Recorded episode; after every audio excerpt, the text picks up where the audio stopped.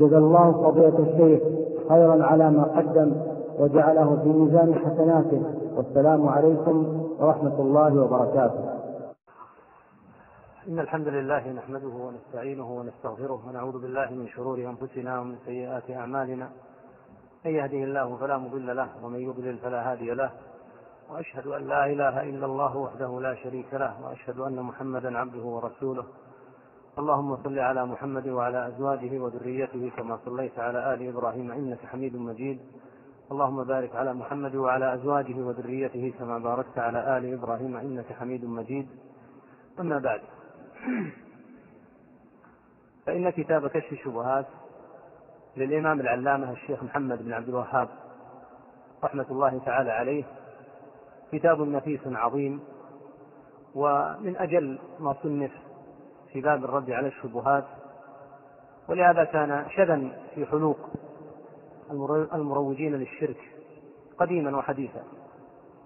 فتجد هذا الكتاب من أشد الكتب عليهم ولهذا سوقوا إليه سهامهم في أزمنة قريبة في السنوات الأخيرة لأن هذا الكتاب في الحقيقة تتبع فيه شبه القوم إجمالا وتفصيلا رحمه الله تعالى.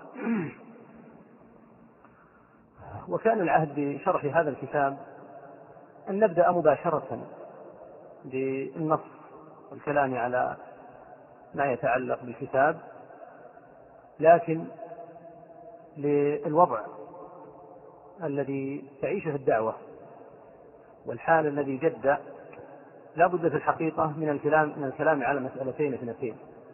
قد تستغرق منا بعض الوقت والكتاب بعون الله عز وجل في الأيام هذه سيفرغ منه. لكن هذه المقدمة لا تقل أهمية عن الكلام عن شرح الكتاب. وهذه المقدمة تتعلق بمسألتين اثنتين المسألة الأولى تتعلق بهذا الإمام الشيخ محمد بن عبد الوهاب رحمة الله تعالى عليه والمسألة الثانية تتعلق بموضوع الشبه وكشفها. فأما الكلام على الشيخ محمد بن عبد الوهاب تعريفا وتسمية وعصرا فهو من نافلة القول. فالرجل رحمه الله تعالى علم في رأسه نار لا يطال في الكلام على اسمه وولادته ونحوه وإنما يتكلم عن الرجل رحمه الله تعالى من خلال بنود محددة.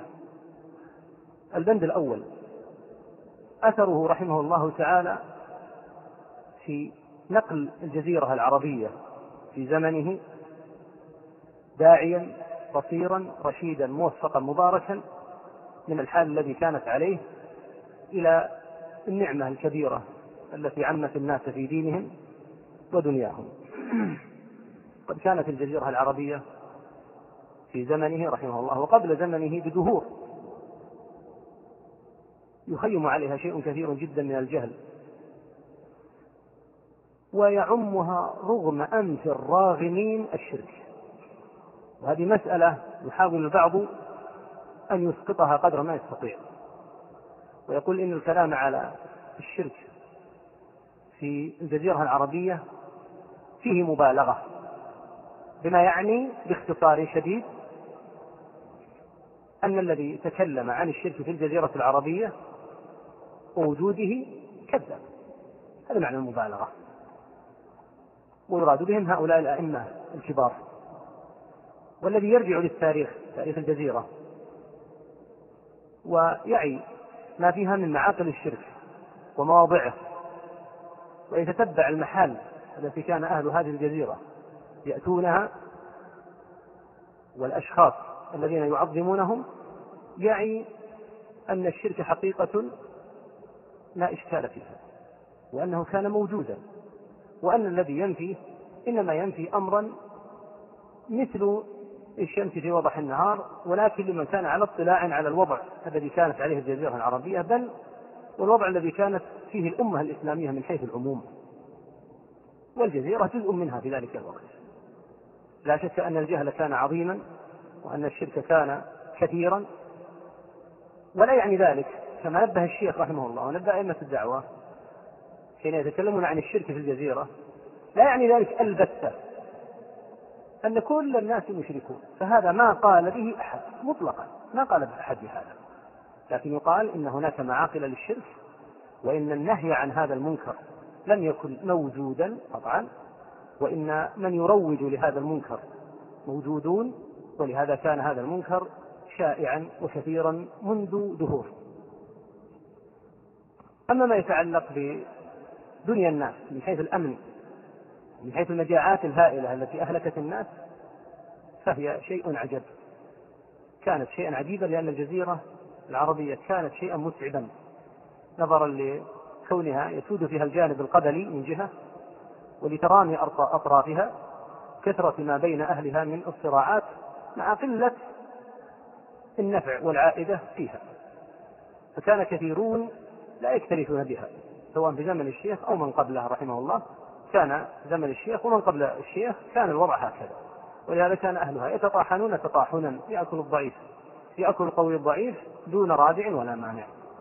ولهذا شاعت فيهم أشياء كثيرة من الرعب والقتل والثارات. وأكل القوي للضعيف بما لا يردع أحدا عن أحد. وهذا أمر شائع وموجود في الجزيرة. أشبه للأسف الشديد ببعض ما يجري في بعض البلاد الإسلامية اليوم مما ينعدم فيه الأمن ولا يكون فيه حكم قوي راسخ. الوضع الذي تعيشه تلك البلدان كانت الجزيرة تعيشه في ذلك الوقت. الجانب الثاني الذي يتعلق نتحدث عنه هو الحملة على الشيخ محمد بن عبد الوهاب رحمه الله تعالى. الحملة على الشيخ محمد رحمه الله تعالى على طورين اثنين. أما الطور الأول فطور قديم تولى كبره زعماء الغلو من المتصوفة الذين كانوا ينشرون دعوة غير الله عز وجل علنا ويدافعون عنها ويحرضون الناس على الذبح لغير الله ودعوة غير الله وإشراك غير الله في العبادة. فحملوا على الشيخ رحمه الله وقالوا إن هذا الرجل مبغض لأولياء الله بجانب بدليل أنه لا يبرر دعوتهم من دون الله لا يبرر أن تصرف لهم أنواع من النذور وأنواع من العبادات كالأدعية وغيرها وهذا معدود عندهم في الذنوب الكبار. ألا يشرك بهؤلاء الأولياء والصالحين. وهذه الحملة قديمة الحقيقة وألف حولها ودفع الشيخ رحمه الله تعالى في زمنه شيئا كثيرا في كتبه ورسائله وهكذا أئمة الدعوة رحمهم الله من بعده وفي زمنه كلهم تحدثوا عن هذه المسألة مسألة وصم الشيخ رحمه الله تعالى ببغض الصالحين وبغض النبي صلى الله عليه وسلم وأنه يقول في كذا وكذا من الخرافات والخزعبلات التي دفعها الشيخ رحمه الله تعالى ودفعها أهل العلم عن من بعده. الحملة على الشيخ الطور الثاني هذا في السنوات القريبة. يلحظ كل أحد أن محمد بن عبد الوهاب رحمه الله تعالى يحمل عليه حملة من أطراف عدة وبطريقة لا يشك العاقل أن فيها تنسيقا وأن فيها ترتيبا من أكثر من جهة. ولهذا تجد لو أردت أن تبحث أطراف هذه الحملة لوجدت فيها أشكالا كثيرة جدا من الناس. الحملة الأخيرة هذه الحقيقة اشترك فيها كثيرون على رأسهم غير المسلمين من اليهود والنصارى. وغير المسلمين من اليهود والنصارى لم يكونوا في غفلة عن دعوة الشيخ والحملة عليها وتشويهها على يد كذبة المستشرقين ونحوهم لكن كان تأثيرهم في ذلك الوقت محدودا. ولكن في هذه الفترة الحملة على الشيخ لا شك أنها قوية لأنهم يرون أن ما يحدث في بلدانهم وغيرها وحدث من أنواع من التدمير والتخريب يقولون إن هذه الأمور إنما استقاها من استقاها من فكر ابن عبد الوهاب رحمه الله تعالى. فربطوا هذه الأنواع من التخريب بابن عبد الوهاب ورأوا أنه لا يمكن القضاء على هذه الأمور التخريبية إلا بالقضاء على المصدر الذي نبعت منه وهو ابن عبد الوهاب رحمه الله في زعمهم الباطل الكاذب. وإلا في الحقيقة أن محاولة اليهود والنصارى قديمة في الحملة على الشيخ ولهذا وجدت أوراق للغازي الفرنسي المسمى نابليون بونابرت وهو من أسوأ من غزا هذه البلدان لأنه كان داهية وكان ماكرا جدا. جاء إلى البلدان ادعى الإسلام وادعى التصوف وادعى كل شيء وحضر مع الصوفية الموالد وصار واحدا منهم. لما رأى دعوة الشيخ محمد ابن عبد الوهاب لم يكاتب حكومته الفرنسية وإنما كاتب بابا الفاتيكان كما يسمونه لتكون الحملة على دعوة الشيخ منسقة لأنه يمثل حكومة هي الحكومة الفرنسية والاستعمار أو الاحتلال ذلك الوقت فيه عدة جهات فيه الإيطاليون من جهة فيه الفرنسيون من جهة فيه البريطانيون من جهة الحملة حتى تكون منظمة لابد أن تكون من جهة مركزية. وكتب محذرا من دعوة الشيخ بشكل خاص لأنها دعوة تريد الناس أن يعودوا إلى منبع الإسلام وهذا أشد ما يخافه أعداء الإسلام. أما التصوف الخزعبلات فقد كان ينشرها بنفسه وكان يحضر هذه المواد ويشجع عليها تشجيعا كبيرا. لعلمهم أن مثل هذه الخزعبلات هي من أشد ما يضر الإسلام وأهله. لكن أن يعود الناس إلى الإسلام الصافي الذي الواحد منهم يقول ما الدليل؟ هذه قصم الظهر عندهم. وما قول الصحابة والتابعين؟ هذه مسائل شديدة للغاية عليهم. لأن الدليل والصحابة والتابعين رضي الله عنهم هم الذين حملوا الإسلام وفتحوا البلدان. فالعود إلى منهجهم عندهم في غاية الخطورة. وهو كذلك. حقيقة أن عود الأمة إلى منهج السلف الصالح هو عز الأمة ونصرها. ولهذا هم يخافون من مثل هذا ويشجعون كل التشجيع الفرق الباطلة والضالة التي لا همة لها إلا هدم الإسلام من داخله. هذه الحملة الأخيرة أيضا اشترك فيها مجموعة من غلاة المتأخرين من الصوفية ونحن الذين هم امتداد للسابقين. ممن اشترك في هذه الحملة على الشيخ محمد عبد الوهاب وعلى دعوته الروافض بدعوى أن الشيخ محمد رحمه الله تعالى رجل يفسد الوحدة الإسلامية وأنهم هم الحريصون على وحدة الإسلام ولهم طرقهم الظاهرة والخفية. الظاهرة حين يتباكون على وحدة الإسلام وأنهم يريدون وحدة المسلمين مع أنهم يبدأون برأس المسلمين بعد الرسول صلى الله عليه وسلم هم الصحابة فيضربونهم تكفيرا وسبا وشتما ثم بالتابعين ثم بالأمة من بعدهم ثم يتباكون على الأمة. ولهم في هذا بعض المواقع في الإنترنت وغيره لا تظهر بالضرورة على أنها مواقع رافضية لكنها تظهر الحدب على الإسلام وتحمل على الشيخ وعلى منهج السلف الصالح. ممن اشترك في الحملة على الشيخ محمد رحمه الله تعالى بعض المضطردين الذين كان لهم مجموعة من الاضطرابات. نسأل الله العفو والعافية والثبات وحسن العاقبة والختام الحميد. اضطربوا في عدة أمور. قد يكون للواحد منهم شيء من العلم لكن اضطربوا اضطرابا في جملة من المسائل وضاعوا في مسائل حتى من الاعتقاد فكان من ضمنها أن ضاعوا في المنهج وحملوا على الشيخ رحمه الله تعالى في ضمن من حمل ولهم في هذا كتابات وغيرها موجود بعضها في شكل مؤلفات وكثير منها في شكل مقالات في الصحف والمجلات وغيرها ومقالات في الإنترنت ونحوها. من ضمن من حمل على الشيخ كما هو معلوم الغوغاء الذين يتأثرون أتباع كل نائق ممن لا رسوخ للعلم عندهم لا رسوخ في العلم عندهم وإنما هم مجموعة ممن يتأثر بما يلقى في وسائل الإعلام وقنوات والقنوات الفضائية ومواقع الإنترنت وغيرها فيضيعون ضمن من ضاع. وهذا سيأتي عليه الكلام إن شاء الله تعالى. المسألة الثالثة هي حقيقة خطورة الوضع الذي ينبغي أن يتفطن له الشاب السني الحريص على الدعوة إلى الله على بصيرة. هذه الحملة على هذا الإمام رحمه الله هي أكبر بكثير من أن تكون حملة على رجل اسمه محمد بن عبد الوهاب. أكبر بكثير. هي في الحقيقة حملة على منهج السلف في المقام الأول ممثلا في أشخاص. لأنهم يعلمون أن ضرب السلف هكذا مباشرة ورأسهم الصحابة رضي الله عنهم تابعون في غاية الصعوبة. يصعب على الأمة حتى عند أهل الخزعبلات والخرافات يصعب أن يسمعوا كلمة واحدة في أبي بكر أو عمر أو عثمان أو علي أو بقية العشرة أو المهاجرين والأنصار رضي الله عنهم أو التابعين بل أو حتى الأئمة أئمة الإسلام مشاهير كالسفيانين ومالك والشافعي وأحمد وغيرهم يصعب على الأمة هذا فصارت الطريقة أن ينظر إلى رموز وأئمة وعلماء المذهب السلفي السليم المحض ويضرب في أشخاصهم وصولا إلى ضرب المنهج نفسه. ولا شك أنه إذا أسقط من يحمل المنهج أسقط المنهج نفسه.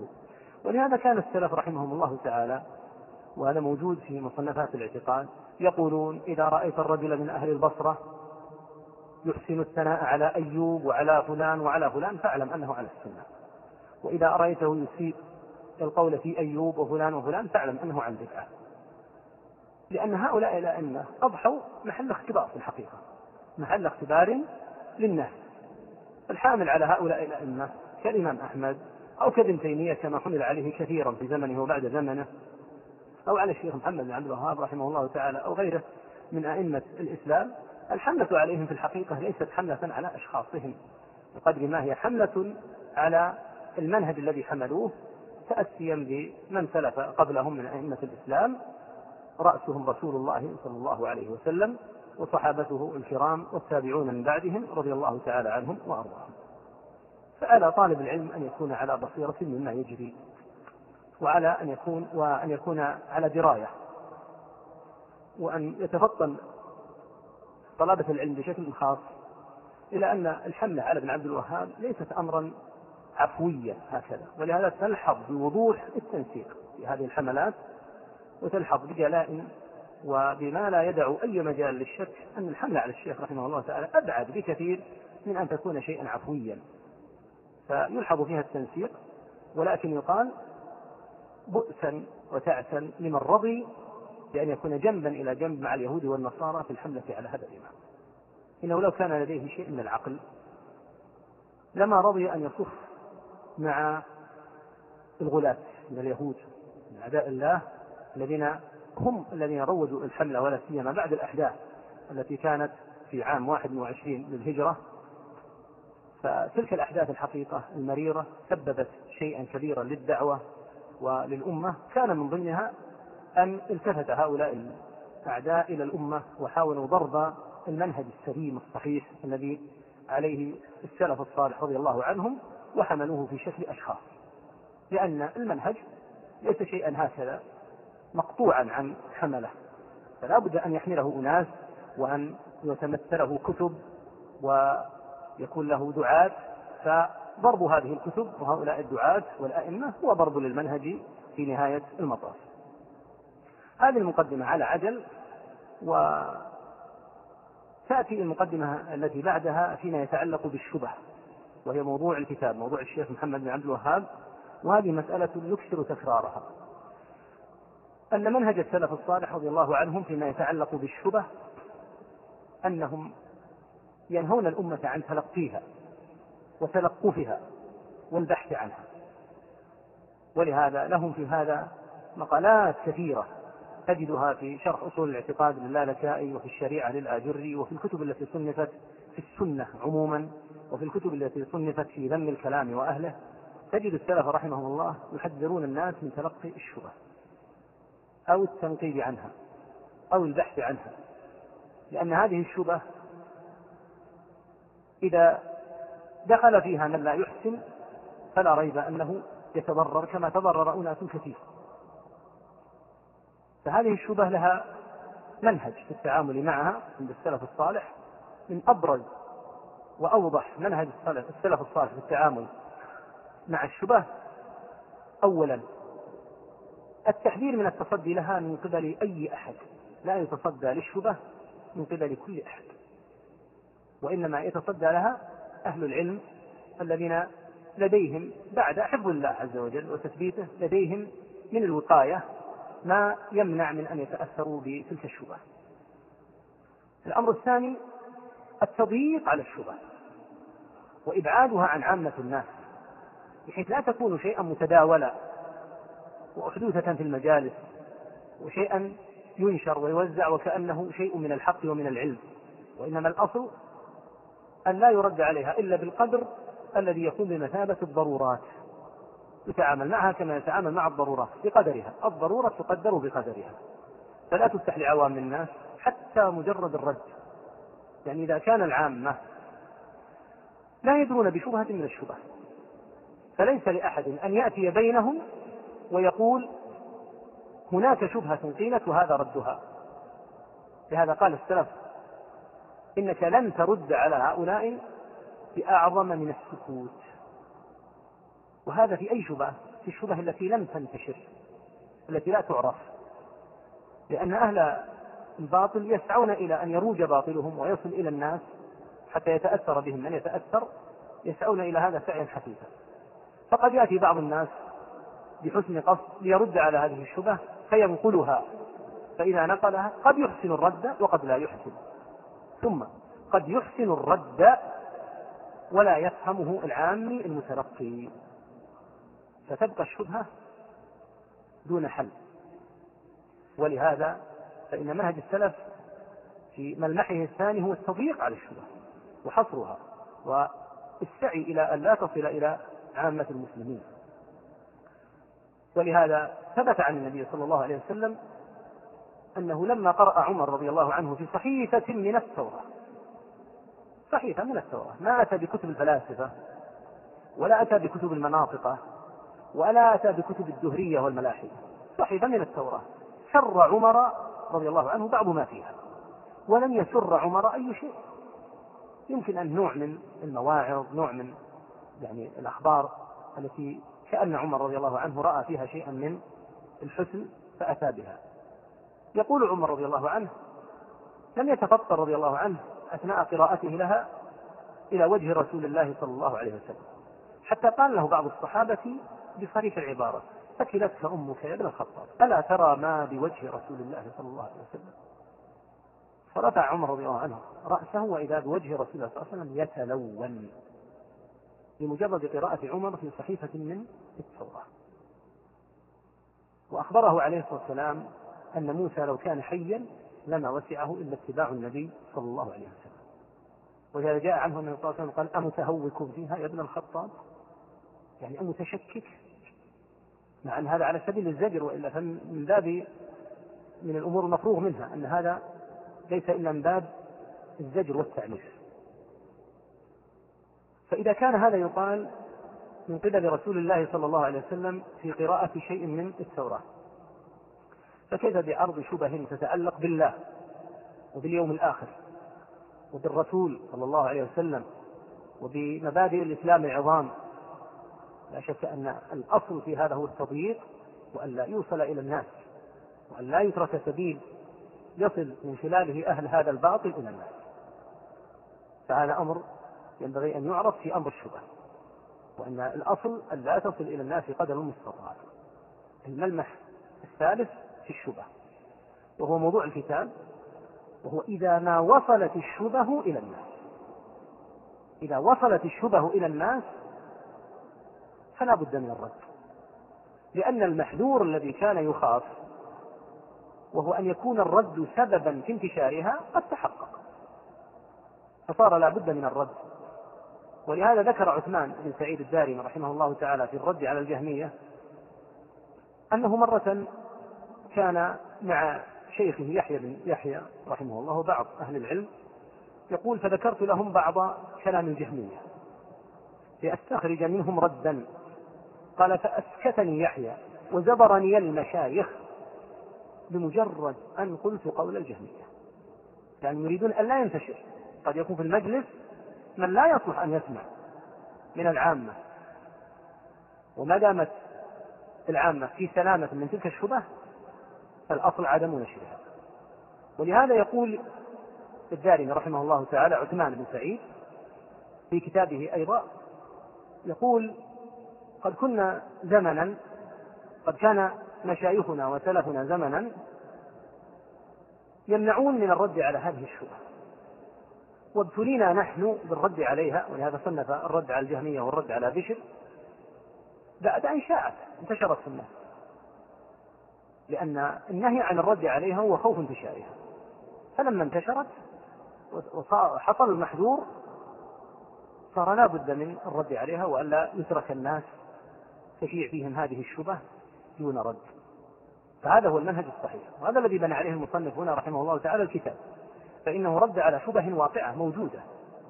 رد على شبه واقعة موجودة في الناس تأثر بها من تأثر. فلأجل هذا تصدى رحمه الله تعالى وغفر له للرد عليها. فهذا هو الأصل في الشبهة وبهذه المناسبة نؤكد على كل مسلم أن يحذر غاية الحذر أن يقحم نفسه في الدخول في هذه الشبهات. فإن كثيرا من الناس اليوم قد خالفوا نهج السلف الصالح رضي الله عنهم في التعامل مع الشبه على الوضع الذي ذكرته.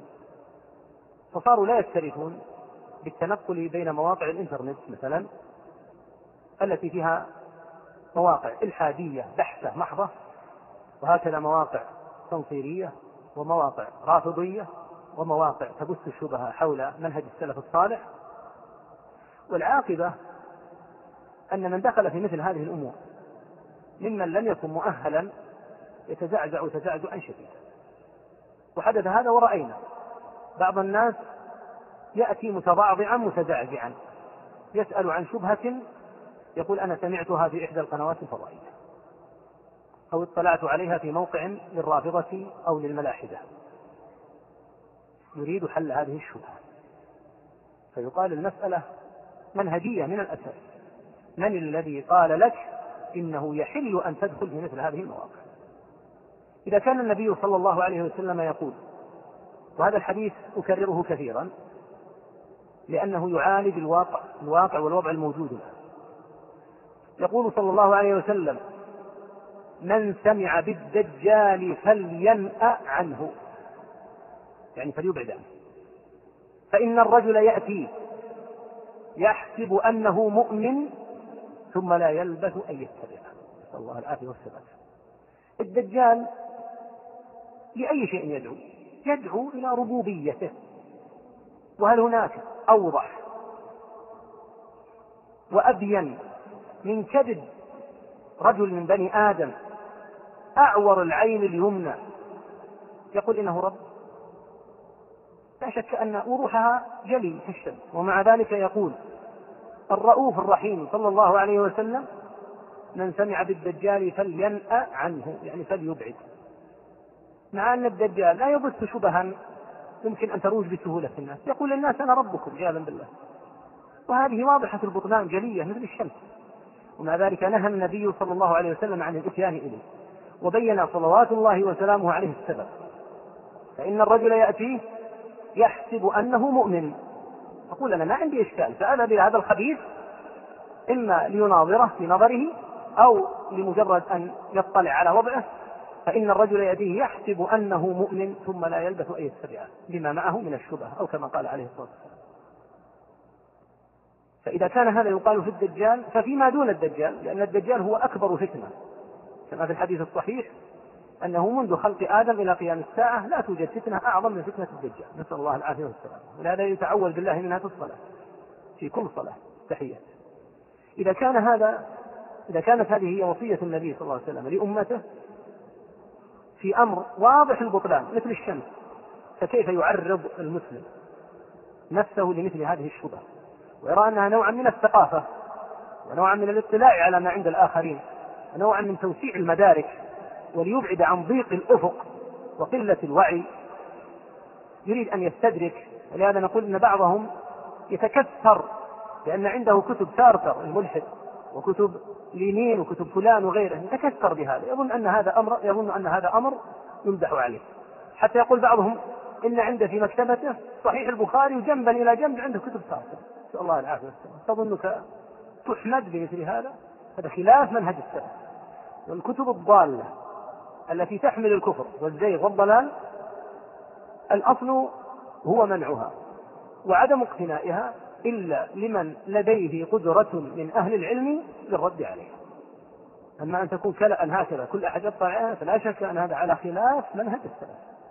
إن خلاف منهج السلف الصالح أيها الإخوة لا يعني أن تؤول الصفات فقط. بعض الناس يظن أن منهج السلف مخالفة منهج السلف أن يؤول الصفات من المعتزلة. يظن أن خلاف منهج السلف أن يسب الصحابة الراهب منهج السلف رضي الله عنهم منهج متكامل في جانب السلوك في جانب الاعتقاد في جانب العبادة والتعبد والأعمال. منهج متكامل لا يجتدأ منه على بعض منه وإنما يؤخذ متكاملا لأنهم تلقوه عن رسول الله صلى الله عليه وسلم. فهذا ما ينبغي أن يفطن له غاية الفطنة في أمر الشبه. وهذه الشبه يطمئن كل مسلم. لأن الله سبحانه وبحمده لا يتركها بفضله ومنته دون حل. يعيش لها من يبينها ويوضحها إذا احتيج إلى بيانها. ولهذا أيضا لا نمل من ذكر ما حدث عن في زمن الشيخ حمد بن عمر رحمة الله تعالى عليه حيث قدم أحد أسس النصارى إلى البحرين وصنف كتابا كله شبهات حول الإسلام. دعا أمير البحرين المشايخ والمطاوعة كما يقولون في ذلك الزمن عنده أئمة مساجد مأذونين أنكحة. ردوا على هذا الكتاب هذا رجل تحدانا في ديننا. دفع إلى أمير البحرين وقال هذا كتاب عن دينكم ردوا عليه كنتم صادقين. فقالوا والله ما عندنا قدرة وهذا منهم شيء طيب الحقيقة. لأنهم تحدثوا عما يقدرون عنه. والله ما عندنا قدرة. فحزن هذا الأمير. البلد بأكمله. لا يوجد فيه من يرد على كتاب يقسم تحدانا في ديننا. فقال بعضهم أنا رأيت أحد طلبة العلم النجديين. رأيته بالساحل. آخذ هذا الكتاب له. لعل عنده شيء من الرد وإذا بقدر الله عز وجل بالفضل والإحسان أن الشيخ حمد رحمه الله تعالى مر في تلك الفترة فدفع الكتاب إليه فقال الشيخ رحمه الله أمهلوني شهرا. فصنف كتابه المشهور منحة القريب المجيب في الرد على عباد الصليب. نقض الكتاب حرفا حرفا رحمه الله تعالى. دفع الكتاب كتاب موجود ومطبوع وخطط في رسالة من أنفس الكتب رحمه الله تعالى. فدفعه إلى أمير البحرين فأمير البحرين هذا استدعى القس قال هذا ردنا عليك. فتأمله الخبيث قلبه قال هذا ليس من بحركم هذا من بحر نجد. أنا متعمد هو قاصد أن يأتي إلى البحرين ولم يأتي إلى مواضع فيها شيء من العلم الذي يمكن أن يرد به عليه. فقال هذا ليس من نفس البلد. أكيد أن هذا الراد لأن دعوة الشيخ رحمه الله في وقت الشيخ محمد لأن الشيخ محمد من أصحاب الشيخ محمد رحمه الله جميعا كانت في كل جانب كانت في توضيح حقيقة الإسلام والرد على الشبه والأباطيل سواء التي يثيرها اليهود أو النصارى أو غيرهم من كل جهة من كل اتجاه. فهذه الشبه اطمئن لن تبقى دون حل لكن تترك لأهل العلم. أما إذا رد عليها من قبل بعض المجتهدين اجتهادا خاطئا ممن يردون ردودا ضعيفة في الإنترنت أو في غيرها فإنهم لا يزيدون الشبهة إلا استفحالا. تظهر الشبهة كأنها قوية والرد كأنه هزيل ضعيف. مما يجعل الشبهة أن تتعزز. ولهذا أيضا لا نمل من ذكر الأثر عن القاسم بن محمد رحمه الله تعالى ابن أخت عائشة وهو من خيار المسلمين ومن أئمتهم الكبار رحمه الله وغفر له. فقد روى ابن أبي الزناد عنه رحمه الله أنه مع سمته المعروف كان ذا سمت وكان ذا مهابة رحمه الله وكان إماما كبيرا في المدينة.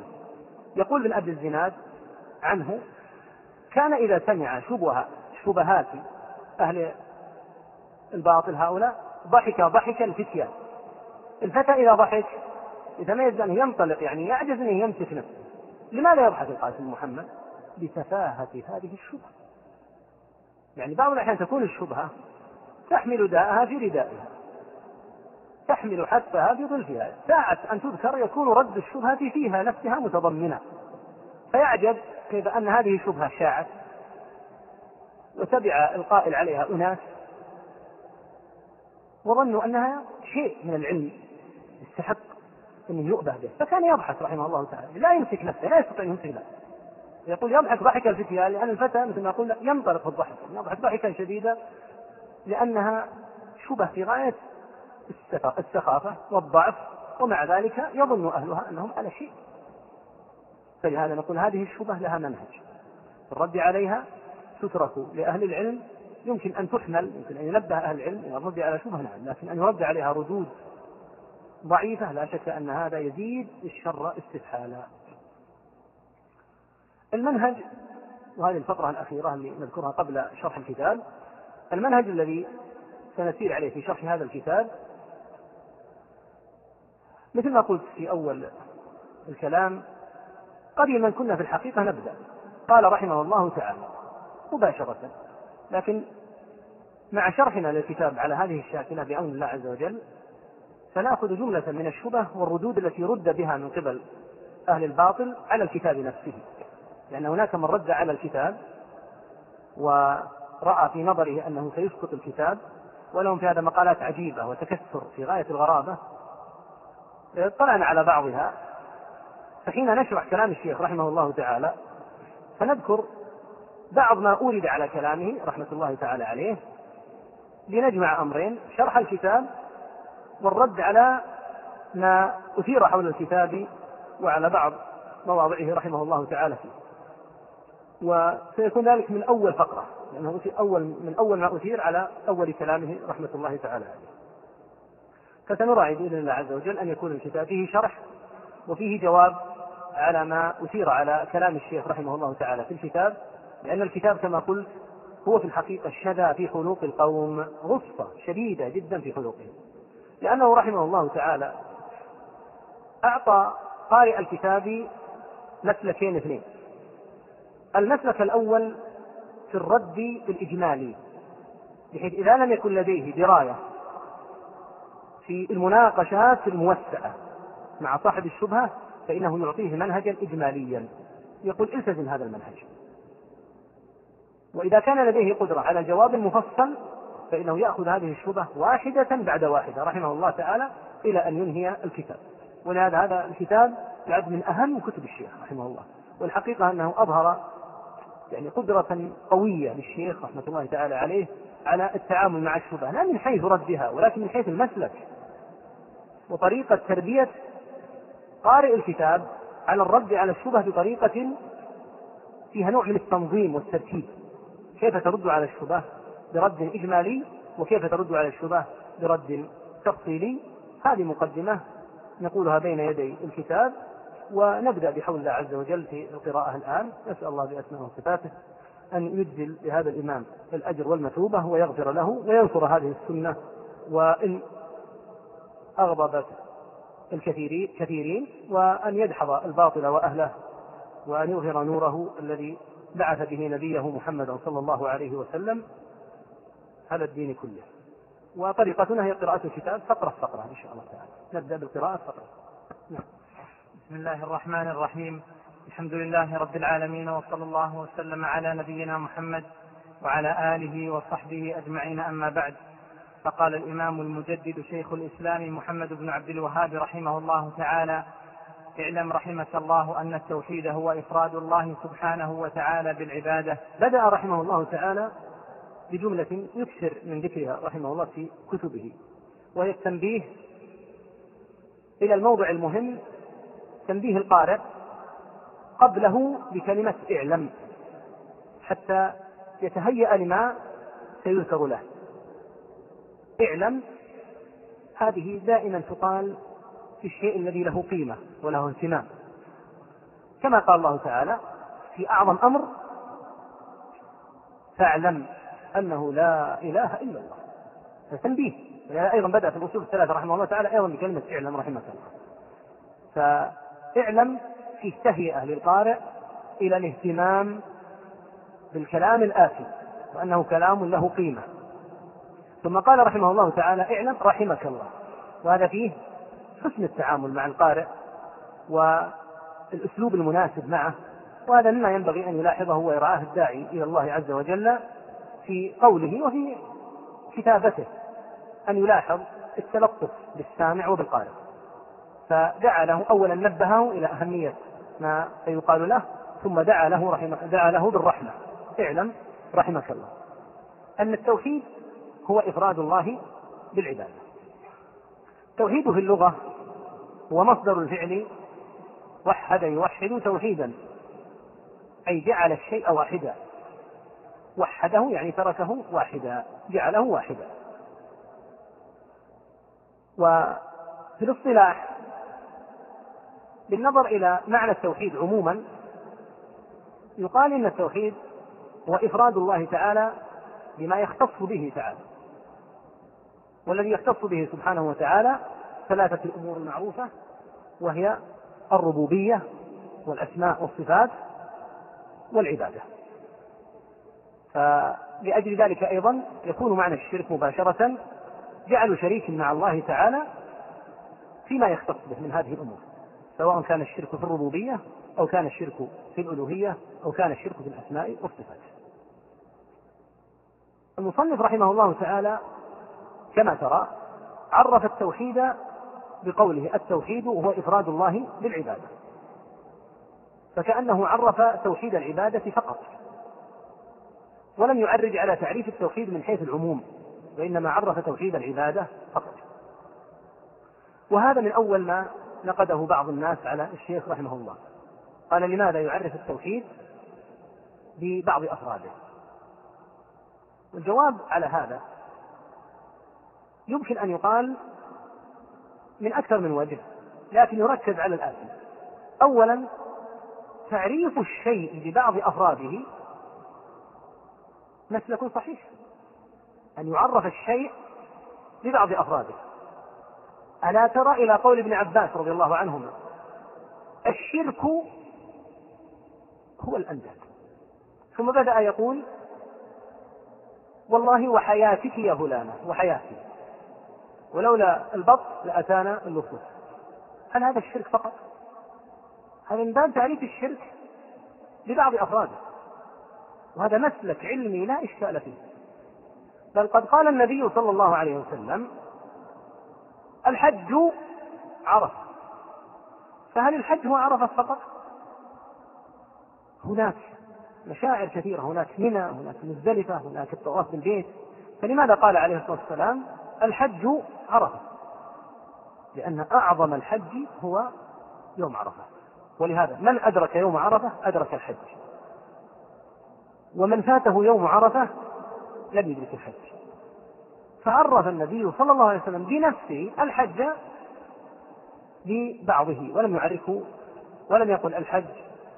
أن تهل من الميقات وأن تفعل وأن تفعل حتى تطوف الوداع طواف الوداع وتمضي هذا مسلك لا إشكال فيه معروف. وهو تعريف الشيء ببعض أفراده لا إشكال في هذا ثم يقال انظر إلى مصنفات أهل العلم رحمه الله تعالى السابقة في التوحيد ألم يصنف الإمام الجليل بن خزيمة وابن مندى وفلان وفلان ألم يصنفوا مصنفات في التوحيد؟ ماذا ذكروا في التوحيد؟ ذكروا ما يتعلق بالأسماء والصفات فقط هذا الكتاب المشهور لابن خزيمة من أشهر كتبه رحمه الله تعالى كتاب التوحيد ركز فيه على ما يتعلق بالصفات. فلماذا ركز على ما يتعلق بالصفات؟ لأن الفتنة ذلك الوقت كانت من الجهمية. كانت من الجهمية. فكان يريد أن يتكلم عن التوحيد الذي صار فيه الخلل ذلك الوقت. فركز على التوحيد من حيث بعض معناه وهو الأسماء والصفات. والذي ركز عليه ابن عبد الوهاب رحمه الله تعالى وغيره من المتأخرين حين يقول التوحيد وإفراد الله بالعبادة نظير ما فعله أولئك الأئمة بالضبط. فإنهم ركزوا على أهم شيء. فإن قلت هذا معناه أن ابن خزيمة لم يركز على توحيد العبادة. فلماذا؟ الجواب في نفس كتاب التوحيد لابن خزيمة. وهو أن تلك العصور زمن ابن خزيمة وما قبله لم يكن فيها شرك عبادة. من قبل المسلمين وإنما كان الشرك في غير المسلمين. أما أن يكون هناك من يقول لا إله إلا الله ويطوف بالقبور ويدعو أهلها وينذر لأهلها فحاشا لله أن يكون هذا موجودا ذلك الزمان. وإن أردت الدليل فانظر في كتاب التوحيد لابن خزيمة نفسه. لما ذكر رحمه الله تعالى ما يتعلق بالاستدلال بقوله باستعاذة النبي صلى الله عليه وسلم بكلمات الله في قوله صلى الله عليه وسلم أعوذ بكلمات الله التامات من شر ما خلق. قال ابن خزيمة رحمه الله إن استعاذة النبي صلى الله عليه وسلم بكلمات الله دالة على ماذا؟ دالة على أن كلام الله غير مخلوق. وإذا لم استعاذ صلى الله عليه وسلم بالمخلوق. ثم قال رحمه الله هل سمعتم يا ذوي الحجى أحدا يقول يا كعبة. أحدا يقول يا صفا يا مروة. شوف. يقول يعني يقول على سبيل الاستبعاد. كيف مسلم يقول هالكلام هذا؟ يقول يا كعبة يدعو غير الله. ثم يستبعد يقول حاشا الله أن يكون مسلم يقول هذا. يستبعد هذا غاية البعد. وما يمكن يقول هذا أحد. فلهذا كما نبه العلامة السويدي علامة العراق رحمه الله تعالى صاحب العقد الثمين من علماء القرن الثاني عشر رحمه الله نبه إلى هذه الحقيقة. قال لماذا لم يتكلم المتقدمون في الشركيات؟ ولم يتحدثوا عن لزوم توحيد العبادة. قال لأن الشرك ما كان موجودا. فبعد أن فتح النبي صلى الله عليه وسلم مكة ثم جاءت الوفود عام تسع العام الذي يليه صار عليه الصلاة والسلام يتتبع معاقل الشرك. وهدمت العزى وهدم ذا الخلق وهدم ذو الخلصة هذا من أرسل النبي صلى الله عليه وسلم جرير بن عبد الله وهدم ذا الخلصة وحرقها وقتل من عندها رضي الله عنه كما في البخاري ومسلم أيضا. فلم يمت صلوات الله وسلامه عليه إلا وقد قطع دابر الشرك وهدم معاقله. فلهذا كان المسلمون لا يوجد فيهم أحد في ذلك الزمن الفاضل يشرك في العبادة. وإنما جاءت الفتنة من الجهمية. أتباع الجهم بن صفوان الذي أنكر الأسماء والصفات. فصار أهل العلم يصنفون مصنفات في التوحيد ليس فيها إلا الكلام على الأسماء والصفات. فهل التوحيد عندهم فقط هو الأسماء والصفات؟ لا لأن المقام يقتضي أن يتحدث عن الأسماء والصفات. ولهذا أيضا الإمام البخاري رحمه الله تعالى في صحيحه آخر كتاب من كتب الصحيح هو كتاب التوحيد. تأمل كتاب التوحيد البخاري. ما الذي فيه؟ فيه الأسماء والصفات. فيه الأسماء والصفات. وذلك ولذلك في بعض النسخ التوحيد كتاب التوحيد والرد على الجهمية. في بعض النسخ الصحيح. لأن مقصدهم رحمهم الله تعالى الرد على المخالف في التوحيد. ولأجل هذا ففي كتاب الأم للشافعي رحمه الله نص عزيز جدا من أنفس النصوص لما تكلم رحمه الله تعالى عن البناء على البناء على على القبور. وذكر أنه لا يجوز. قال رحمه الله تعالى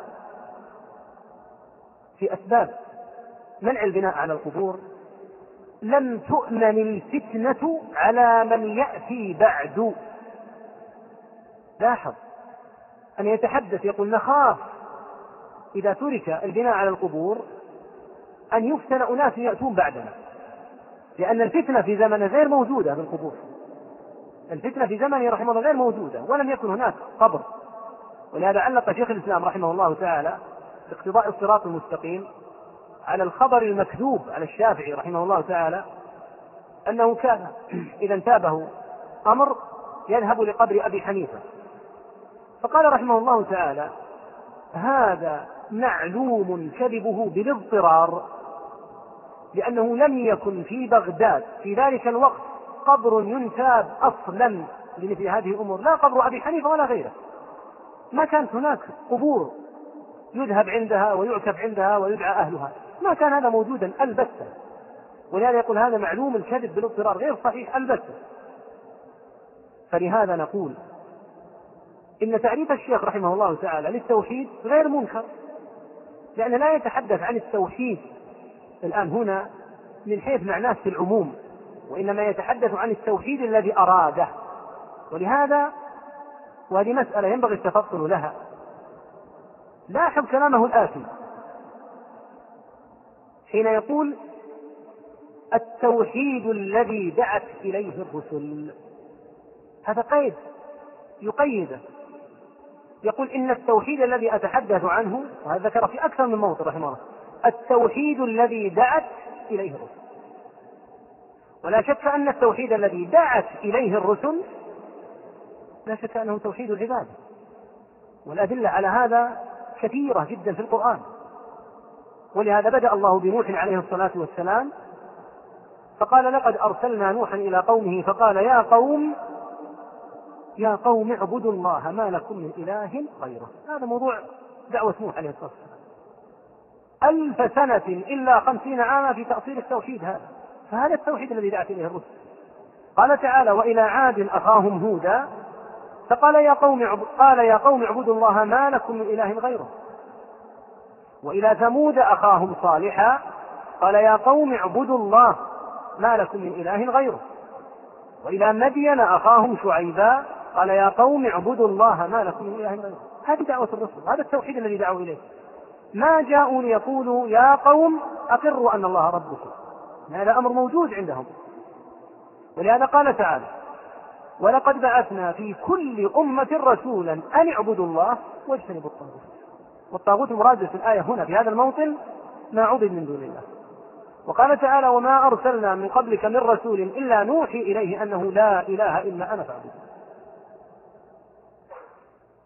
لا نقول فقط هذه هي دعوة الرسل لأن هذا مثل الشمس في وضوحه. بل نقول حتى الكفار كانوا يعلمون أن التوحيد الذي دعت إليه الرسل هو هذا. ولهذا قال الله تعالى عن قوم عاد عن قوم هود إلى عن عاد قوم هود لما قال تعالى وإلى عاد أخاهم هودا. قال يا قوم اعبدوا الله ما لكم من إله غيره؟ قال تعالى ذاكرا ما قالوه أجئتنا لنعبد الله وحده ونذر ما كان يعبد آباؤنا؟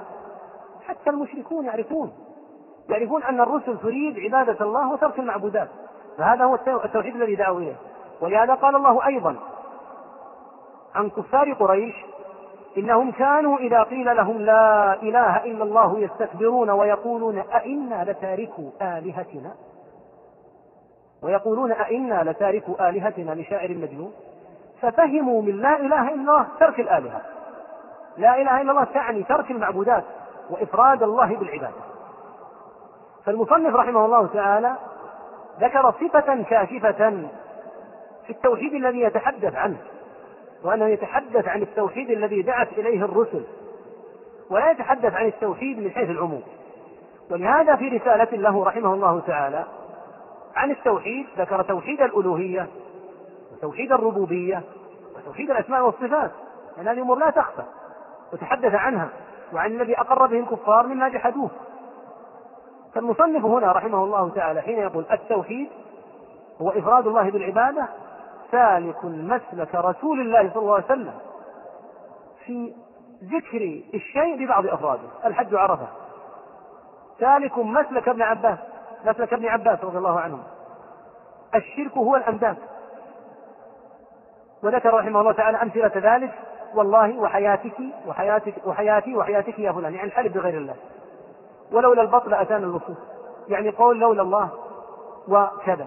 أو ذكر لولا لغير الله عز وجل مجرد. يقول هذا الشرك. هل معنى ذلك أن ابن عباس يقول إن عبادة الأصنام ليست شركا؟ لا. لكن يريد أن يركز على تعريف الشيء ببعض أفراده لأن الذين يخاطبهم يخاطبهم يخاطبهم ابن عباس ليسوا من عباد الأصنام. لكن هذه الأمور تشيع فيهم. لولا فلان هذه موجودة والحلف بغير الله موجود في المسلمين. فلهذا عرفه ببعض أفراده. فأي منكر في هذا أي منكر في هذا أن يعرف الشيء ببعض أفراده. ولهذا في نفس كتابنا يأتينا أنه رحمه الله تعالى ذكر ما يتعلق بتوسع بإقرار الكفار بتوحيد الربوبية. فهو يعرف أن هناك توحيد ربوبية رحمه الله. ولا يخفى عليه أن التوحيد يدخل فيه من حيث معناها العام ما يتعلق بالربوبية والألوهية والأسماء والصفات. هذا أمر مفروغ منه. وله رحمه الله تعالى في التصنيف لهذا أحسن المصنفات. فمحاولة من قال إن هذا من باب قصر معنى التوحيد وإلغاء الأسماء والصفات. هذا كذب. وهو في الحقيقة من باب محاولة تلمس العثرات التي يترتب عليها لو أقرت أن من عرف من أهل العلم الشيء ببعض أفراده فخطأ سواء في باب الأحكام العملية أو في باب المسائل العقدية. إذ الكلام عن موضوع محدد بصفة كاشفة تتعلق بالتوحيد الذي دعت إليه الرسل لا شك أنه هو توحيد العبادة. وهذا أمر مفروغ منه مثل ما ذكرنا في النصوص السابقة. الحاصل أن التخطئة في مثل هذا يترتب عليها لوازم من ضمنها تخطئة بعض النصوص. النبوية مثل قول النبي صلى الله عليه وسلم عليه الصلاة والسلام في ما ذكرنا الحج عرفة. يأتي الإنسان يقول حج عرفة؟ أين منى؟ أين مزدلفة؟ نقول هذا من جهلك أنت. ليس معنى قول النبي صلى الله عليه وسلم الحج عرفة أنه لا يوجد حج لا اذهب يوم عرفة وارجع. فليس هذا هو المراد. ولا يمكن أن يقول أحد أن هذا هو المراد. إذا فهذا من باب تعريف الشيء ببعض أفراده وهذا مسلك علمي لا إشكال فيه. فهذا التعقب للشيخ لا شك أنه تعقب المتلمس العثرة الذي يريد التخطئة بأي وسيلة. نعم. وهو دين الرسل الذين أرسلهم الله به إلى عباده. فأولهم نوح عليه السلام. نعم. هنا يقول هو دين الرسل مثل ما قلنا قبل قليل في الآيات الدالة على هذا هو دين الرسل. وهذا في الحقيقة قوله وهو دين الرسل أيضا صفة كاشفة للتوحيد الذي يتحدث عنه. التوحيد الذي بعثت الرسل للدعوة إليه هو توحيد العبادة. فإن قلت وهذا أيضا ما أورده بعض المتحرقين من الرافضة قال إن فرعون قد أنكر الربوبية. أنكر ربوبية رب العالمين فقال وما رب العالمين؟ الجواب في القرآن نفسه لو تدبروا آيات القرآن. جحد فرعون للربوبية جحد كذاب يقر في الباطن في باطنه يقر, يقر أن الله تعالى هو ربه. ولذا يتحدث موسى صلوات الله وسلامه عليه مع فرعون في مقام مناظرة مقام المناظرة يتميز بأن المناظر لو وجد في من يناظره شيئا من الخطأ لأمسكه. يقول موسى صلوات الله وسلامه عليه لفرعون لقد علمت ما أنزل هؤلاء إلا رب السماوات والأرض. كيف يقول لقد علمت يعني أنك تقر في الباطل وإن ادعيت كذبا إن ادعيت كذبا أنك تجهل لكن في باطنك أنت تعلم أنك ولدت وربيت كما يربى الصغار وأنك تأكل الطعام والشراب وتحتاج وأنك تحتاج إلى الخلاء فكيف تدعي الربوبية؟ ولهذا قال الله تعالى مبينا بطلان دعوة النصارى وقول النصارى في المسيح عليه الصلاة والسلام وأمه قال تعالى كان يأكلان الطعام. قوله تعالى كان يأكلان الطعام فيه حجة عظيمة على بطلان مقولة النصارى وفيه أدب بالغ.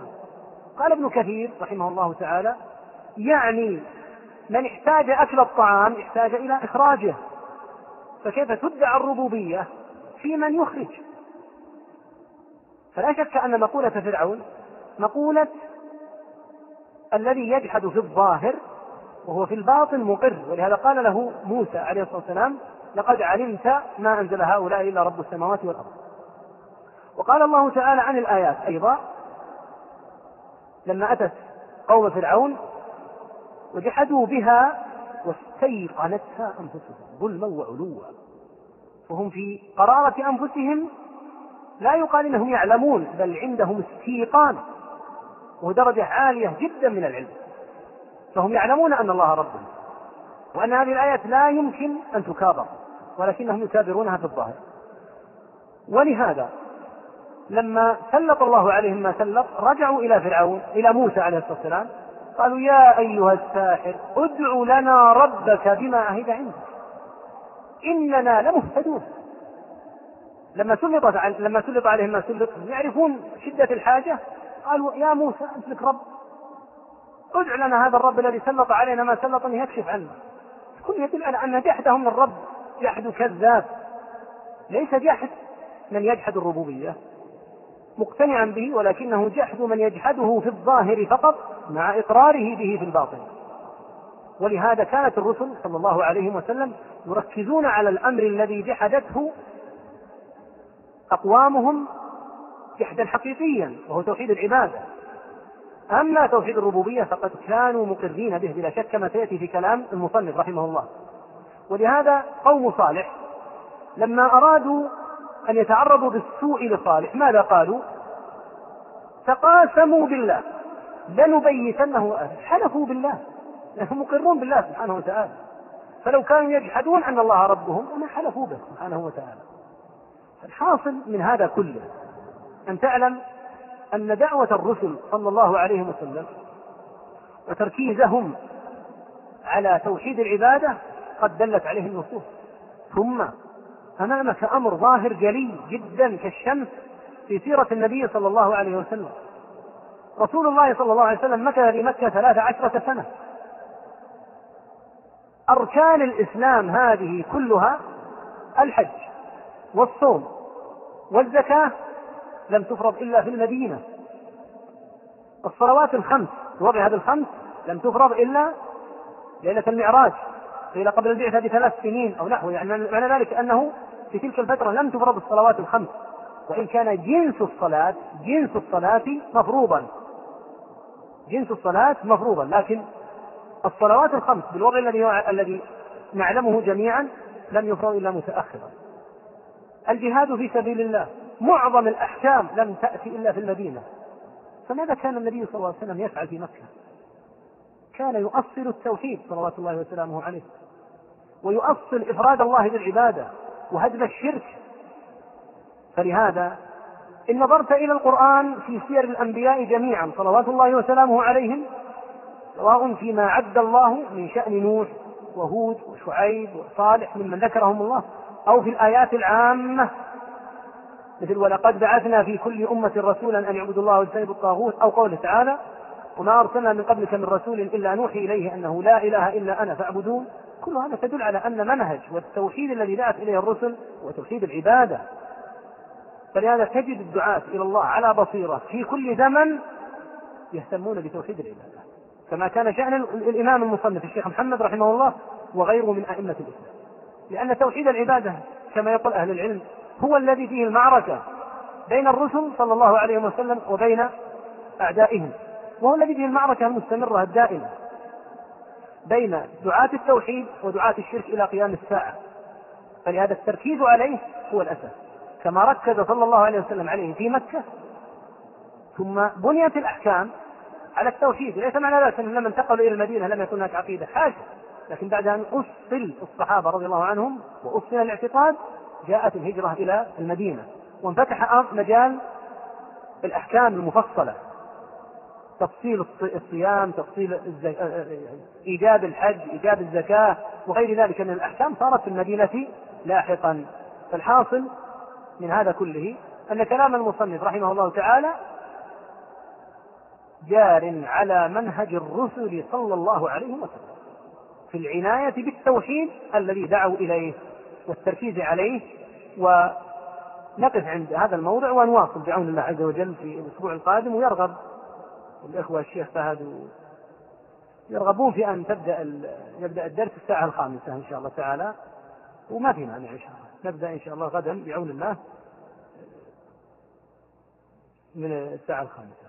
نأخذ هذا السؤال. الأخ يقول هل التوحيد هل التوراة والإنجيل الموجودة حاليا باطلة؟ التوراة والإنجيل الموجودة الآن بأيديهم وقبل الآن فيها حق وفيها باطل. ففيها حق هو حجة عليهم.